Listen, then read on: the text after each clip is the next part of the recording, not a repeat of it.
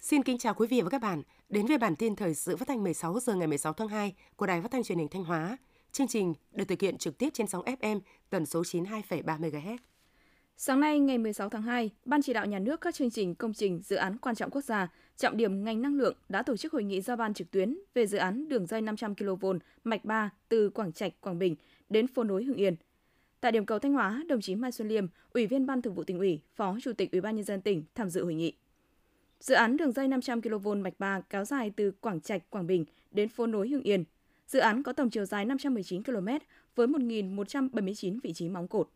Đây là dự án có ý nghĩa đặc biệt quan trọng nhằm tăng cường năng lực lưới truyền tải điện 500 kV Bắc Trung. Đến nay, cả 4 dự án thành phần của dự án đường dây 500 kV Bạch Ba đã khởi công. Trong 4 dự án thành phần của dự án đường dây 500 kV Bạch Ba, có 2 dự án đi qua địa bàn Thanh Hóa, bao gồm dự án đường dây 500 kV Quỳnh Lưu Thanh Hóa dài 92 km. Trong đó, đoạn tuyến đi qua tỉnh có chiều dài khoảng 74,6 km, gồm 168 vị trí mỏng cột, hiện đang triển khai thi công 59 trên 169 vị trí. Dự án đường dây 500 kV Thanh Hóa nhà máy nhiệt điện Nam Định 1 dài 74,4 km, trong đó đoạn tuyến qua tỉnh dài 56,4 km, gồm 133 vị trí mỏng cột. Hiện đang triển khai thi công 128 trên 133 vị trí, trong đó có 58 trên 133 vị trí đã xong bê tông móng. Sau kỳ nghỉ Tết Nguyên đán, các ngân hàng trên địa bàn tỉnh Thanh Hóa đã trở lại hoạt động với không khí giao dịch khẩn trương sôi động. Theo các ngân hàng thương mại, dù hiện nay giao dịch qua ngân hàng điện tử phát triển mạnh, nhưng nhiều người dân vẫn lựa chọn đến giao dịch tại quầy với mong muốn, hy vọng có được nhiều may mắn, sung túc đủ đầy trong năm mới. Với thanh khoản dồi dào, ngay từ đầu năm, các ngân hàng đã tập trung triển khai giải pháp tăng trưởng tín dụng nhằm đáp ứng nhu cầu vốn cho nền kinh tế.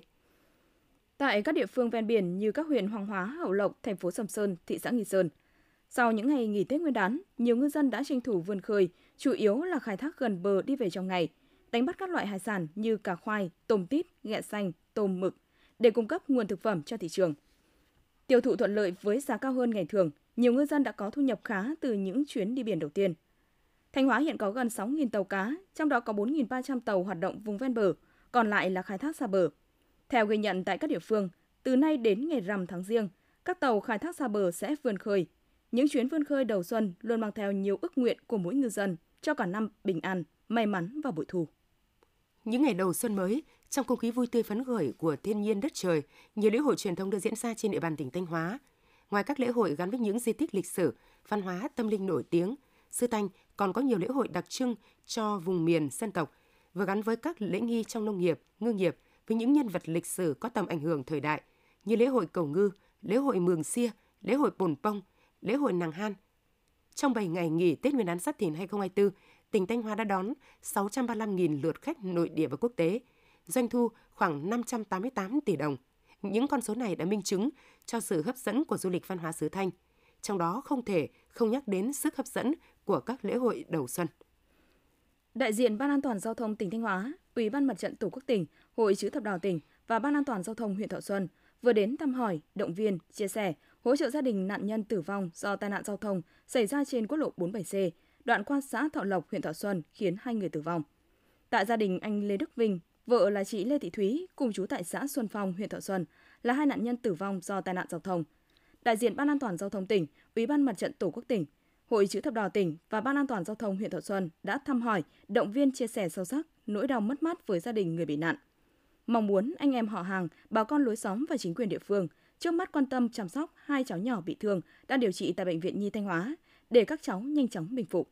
Đồng thời, quan tâm hỗ trợ giúp đỡ đùm bọc các con của anh Vinh chị Thúy, giúp các cháu vơi bớt nỗi đau, mất người thân, khắc phục khó khăn, sớm ổn định cuộc sống.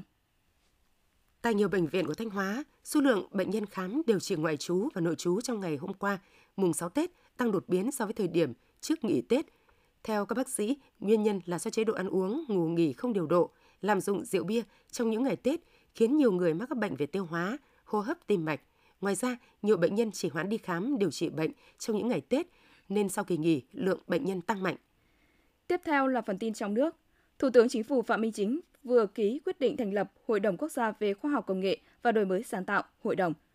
Thủ tướng Chính phủ là Chủ tịch Hội đồng, Phó Thủ tướng Chính phủ Trần Lưu Quang là Phó Chủ tịch Thường trực Hội đồng. Bộ trưởng Bộ Khoa học và Công nghệ là Phó Chủ tịch Hội đồng. Hội đồng là tổ chức phối hợp liên ngành có chức năng giúp Thủ tướng Chính phủ nghiên cứu, chỉ đạo, phối hợp giải quyết các vấn đề quan trọng liên ngành trong việc xây dựng, tổ chức thực hiện chủ trương, chiến lược, cơ chế chính sách, thúc đẩy phát triển khoa học công nghệ và đổi mới sáng tạo. Hội đồng có nhiệm vụ nghiên cứu, tư vấn, khuyến nghị, đề xuất với Thủ tướng Chính phủ phương hướng, giải pháp để giải quyết những vấn đề quan trọng liên ngành trong việc xây dựng và tổ chức thực hiện các chủ trương, chiến lược, cơ chế chính sách, thúc đẩy phát triển khoa học công nghệ và đổi mới sáng tạo. Theo Bộ Công Thương, kết thúc tháng đầu tiên của năm 2024, kim ngạch xuất khẩu hàng hóa ước đạt 33,57 tỷ đô la Mỹ, tăng 6,7% so với tháng trước.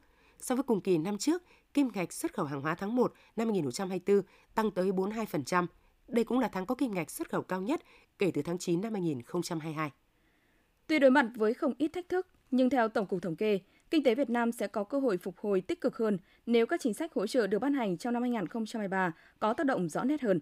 Trong đó, khu vực nông, lâm nghiệp và thủy sản tiếp tục đạt tăng trưởng tích cực trong năm 2023 do hiệu quả của chiến lược phát triển nông nghiệp, chuyển đổi cơ cấu cây trồng. Dự báo hoạt động sản xuất nông lâm nghiệp thủy sản trong năm 2024 vẫn tiếp tục ổn định.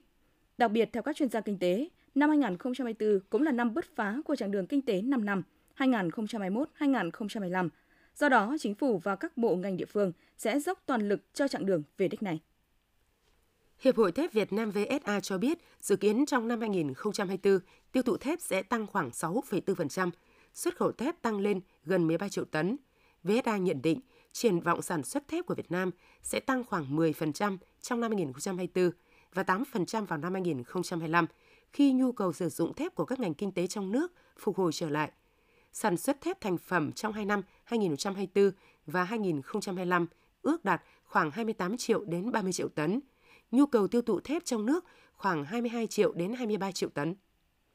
Một tin vui dành cho các doanh nghiệp là trong những ngày làm việc đầu xuân năm mới Giáp Thìn 2024, đã có thêm một số ngân hàng tiếp tục giảm lãi suất huy động.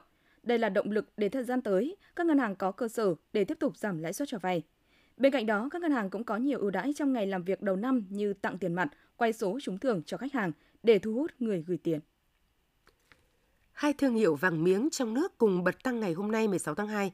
Công ty vàng bạc đá quý Sài Gòn niêm yết giá mua và bán vàng SJC từ 76,80 đến 79 triệu đồng một lượng, tăng 200.000 đồng một lượng. Cùng thời điểm trên, công ty Doji thông báo giá mua và bán vàng SJC từ 76,75 đến 78,95 triệu đồng một lượng, tăng 200.000 đồng một lượng. Chênh lệch chiều mua vào bán ra được các doanh nghiệp giữ trong khoảng 2,2 triệu đồng một lượng. Sáng nay ngày 16 tháng 2 tại cánh đồng Đội Tín, xã Tiên Sơn, huyện Duy Tiên, Hà Nam, Ủy ban nhân dân tỉnh Hà Nam và huyện Duy Tiên đã tổ chức lễ hội Tịch Điền Đội Sơn năm 2024, ngày hội xuống đồng lớn nhất vùng đồng bằng Bắc Bộ. Tại lễ hội Tịch Điền Đội Sơn năm 2024, sau nghi lễ bái yết thần nông, cầu một năm mới mưa thuận gió hòa, mùa màng bội thu là màn trống khai hội do đội chống nữ làng Đội Tam biểu diễn kết hợp với mùa rồng. Buổi lễ đã tái hiện cảnh vua Lê Đại Hành xuống ruộng cày cho do người cao tuổi trong làng thực hiện. Theo sau là các thôn nữ đi gieo hạt giống. Sáng nay, Hội Nhà văn Việt Nam đã tổ chức họp báo giới thiệu về Ngày thơ Việt Nam lần thứ 22 năm 2024. Buổi tối là đêm thơ, với chương trình mở đầu là màn biểu diễn cồng chiêng của đồng bào dân tộc Mường do các nghệ sĩ tỉnh Hòa Bình thực hiện quanh 22 đài đuốc. Điểm đến cuối cùng là sân khấu chính, một vầng trăng trọn vẹn, kết thúc hành trình của vầng trăng non từ cổng thơ đến nơi diễn ra đêm thơ. Trên chính giữa trục thần đạo, năm nay ban tổ chức tiếp tục xây dựng không gian nhà ký ức, là nơi trưng bày kỷ vật hiện vật, tác phẩm của 12 nhà thơ tiêu biểu, đứng đầu là nhà thơ Chủ tịch Hồ Chí Minh. Ngày thơ Việt Nam lần thứ 22 năm 2024 sẽ diễn ra từ 9 giờ đến 22 giờ ngày 24 và 25 tháng 2 năm 2024, tức ngày 15 và 16 tháng Giêng năm Giáp Thìn tại Hoàng Thành Thăng Long. Cũng trong sáng nay, Trung tâm Bảo tồn Di tích Cố đô Huế tổ chức lễ hạ nêu và khai ấn cùng chúc Tần Xuân Giáp Thìn 2024 tại Triệu Miếu và Thế Miếu thuộc Đại nội Huế. Lễ hạ nêu được Trung tâm Bảo tồn Di tích Cố đô Huế tái hiện trang trọng, bao gồm các phần như cúng nêu, nhạc lễ và tiến hành hạ cây nêu, dựng vào ngày 23 tháng Chạp tại Triệu Miếu và Thế Miếu, nơi thờ các chúa Nguyễn. Ngay sau đó, Trung tâm Bảo tồn Di tích Cố đô Huế thực hiện nghi thức khai ấn cùng chúc Tần Xuân, khai chữ đầu năm tặng du khách khi đến thăm khu di sản Hoàng cung Huế. Đại học Quốc gia Thành phố Hồ Chí Minh vừa công bố danh sách 105 trường đại học cao đẳng đăng ký sử dụng kết quả kỳ thi đánh giá năng lực của đơn vị này để xét tuyển trong mùa tuyển sinh năm 2024.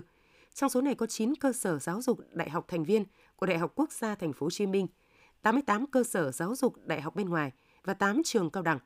Năm 2024, Đại học Quốc gia Thành phố Hồ Chí Minh dự kiến tổ chức thi đánh giá năng lực tại 24 tỉnh, thành phố với sự phối hợp của 51 trường đại học cao đẳng. Những thông tin vừa rồi cũng đã khép lại chương trình thời sự của Đài Phát thanh và Truyền hình Thanh Hóa. Xin kính chào và hẹn gặp lại quý vị và các bạn trong những chương trình sau.